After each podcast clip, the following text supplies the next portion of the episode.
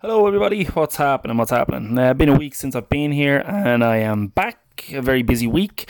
We've gone from doing these what was daily to doing them we had hoped to do Monday, Wednesday, Friday, and now at the minute it's weekly. It's just insanely busy at the moment, making sure that the shop is safe, secure and ready for visitors, and helping to get the new showroom sorted. So very quickly, I want to thank everybody who keeps continuing to choose DJ Box as your supplier. We appreciate your business and your support. We are open back in store. We have a 123 guideline, 321 guideline policy in place. So it's very simple. One customer at a time in store, 2 meter social distancing, three ways to pay. You can pay us by cash, card or bank transfer. If you wanted to send us money before you called in and then just collect. So three ways to buy as well. So you can call into us in the shop and buy. You can click and collect, call us from outside and we'll load it into your vehicle for you or leave it at the door for you. Or we can ship nationwide with dpd. Dpd are back to within 48 hours. Shipping time seemed to have reduced back to normal, with businesses opening and people being able to call into places and shop in person again. So absolutely fantastic news. So today I thought it would be fun to take a quick look at one of the most frequent things that we get messaged or called about. It's not working. So this might be lights, or it might be a controller. It could be anything. So more often than not, when something doesn't work right, we get, I got this, it's not working. I own this, it's not working. It's not working. It's something that we hear quite a bit.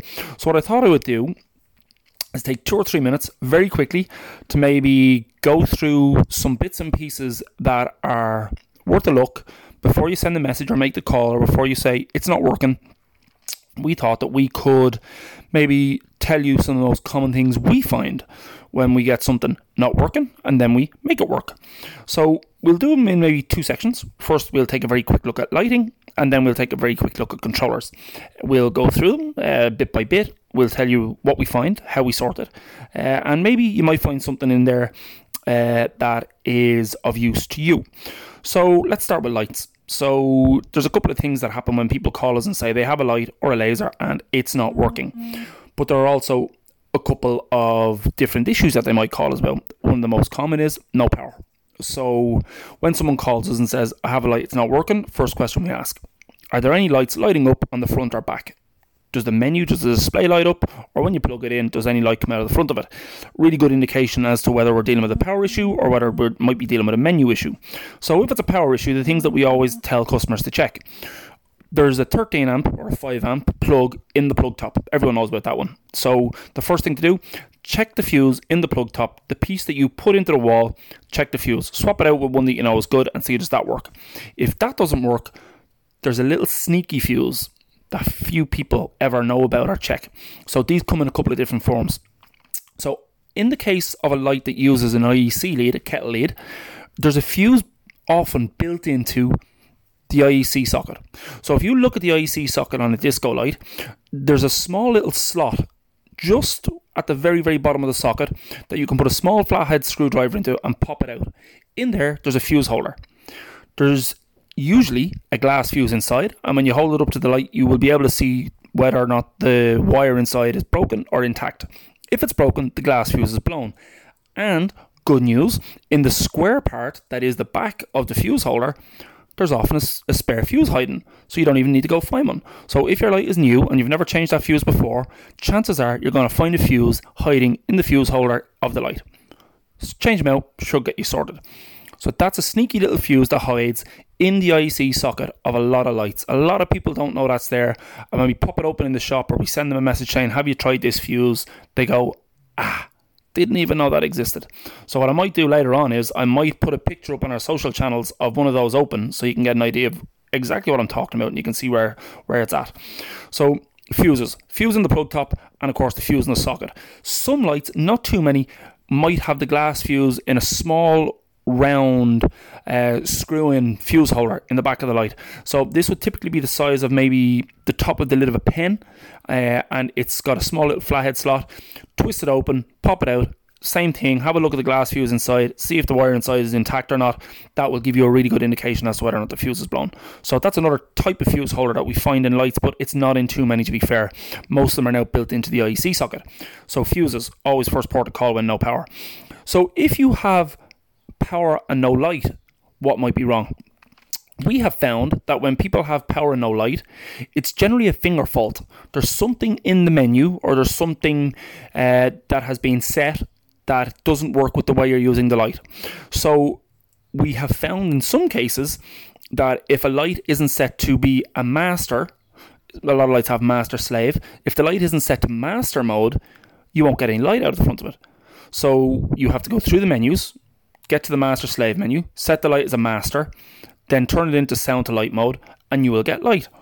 So the first thing to check in the menus is the light in hand set to master mode? Do you have it set up as a master? If it's not being a slave, and if it's standalone, or if it's the first light in a chain, it has to be set to master. So make sure that the light is set to a master. Once you have the light set to master mode, the next thing then to check is that you have it in auto mode or sound to light mode. Putting it into one of those modes will then allow you to have the light react to that mode. So if it's in auto, you should get light instantly and the light should start moving. If it's in sound to light, little tappy on the side, not too hard, and then you should get light output. So set the light to be a master, and then set the mode that you want, auto mode, sound to light mode, be it what it may. And that should see you get light out the front. And then finally, one of the most common we see is people may have had their lights DMX'd. And then they take the DMX controller away and they just want to use the master slave, but the light is still set to DMX mode and it's waiting for DMX commands from a controller that's not connected. So if you are DMXing your lights and you take them out without the controller, make sure to put them back into auto mode or master slave mode or whatever it is. So there's a few little tidbits and some bits that we come across quite frequently when people say they have lights and they won't work. So for power issues, when your light is dead with no power, always check the fuses, and don't forget that sneaky little glass fuse in the back of the IEC socket. And then for power but no output, make sure that the light is set to master, make sure that it's in auto mode, and make sure that it's in sound to light mode, and that it's got a function set, and then you should see light. So they are the most common things that we see when dealing with issues around lights. So very quickly, we'll have a look at controllers and what happens around controllers when people say, pardon me, I have some little notes here that I've written to sort of keep me on track. So when people say, I have a controller, it's not working, what are the first things that we do? Software updates, always the first port of call. So if your computer, be it Windows or be it OS X, has updated itself to the latest version of that operating system, it may be a case that you need to update the software, your DJ software and the software in your controller, to interact better with that operating system. So first thing we always tell people, update your software to the latest version, and then update the firmware in your controller to the latest version. Try and keep everything on the latest versions. We know and we understand that some people don't like doing that. They're happy and content with what they have, it works, and they're scared that they might upset the status quo.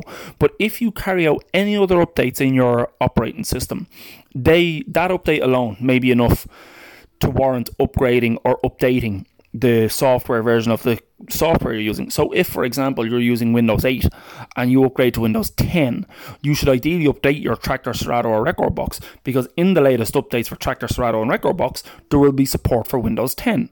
If you use Windows 10 and use an older version of the DJ software, there are chances that there'll be conflicts or there'll be issues there that haven't been ironed out. So you should always try and run the latest builds, not betas. Never use a beta in a live situation. It's a test environment. But you should always run the latest version of the performance software you're using, and then make sure that your controller is running the latest version of the firmware. So the firmware is the software in the controller that tells the controller how to interact with the software you're using. If you're using the latest version of the software but an older version of the firmware, you may find that your controller acts erratically, doesn't respond the way you expect, or you're pushing buttons or twisting knobs and nothing's happening. Always make sure that you've updated the software, and then to follow that, update the firmware. Following on from the back of that, one of the things that we come across quite a bit is drivers have become uninstalled, missing, uninstalled, AWOL, overwritten, all these kinds of things. So always make sure, if you have your controller connected, but when you move pots, knobs and sliders, nothing happens, go to the manufacturer's website, download and install the latest driver. It's absolutely worth doing. So on all the product manufacturers' pages, they will have a page for the product you're using. In that page, there'll be a support tab, and in that support tab, there will be drivers. A lot of the more modern machines are class compliant, especially in the 2-channel ranges. Things like Mixtrack Pros and Traktor S2s are class compliant, so they don't need drivers. But in a lot of instances, controllers still need drivers. So we'd always recommend that you make sure you have your driver installed before you go panicking and running around. Last thing to check, USB cables. USB cables get coiled and wrapped up at the end of each gig. Some are done carefully, some aren't done so carefully. If you're using the standard cable that comes with the controller, you've got to remember, they're mass-produced. They're made for a relatively small amount of money, I would guess.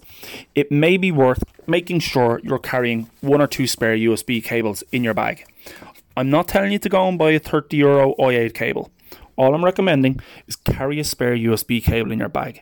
We have seen instances where a €5 USB cable will cause a €1,000 controller not to work. It might be because it's been coiled badly. It might be because it got wet. It might be because it got stood on. Always make sure you have spare USB cables in your bag. It can save a gig. And then finally, power and transformers.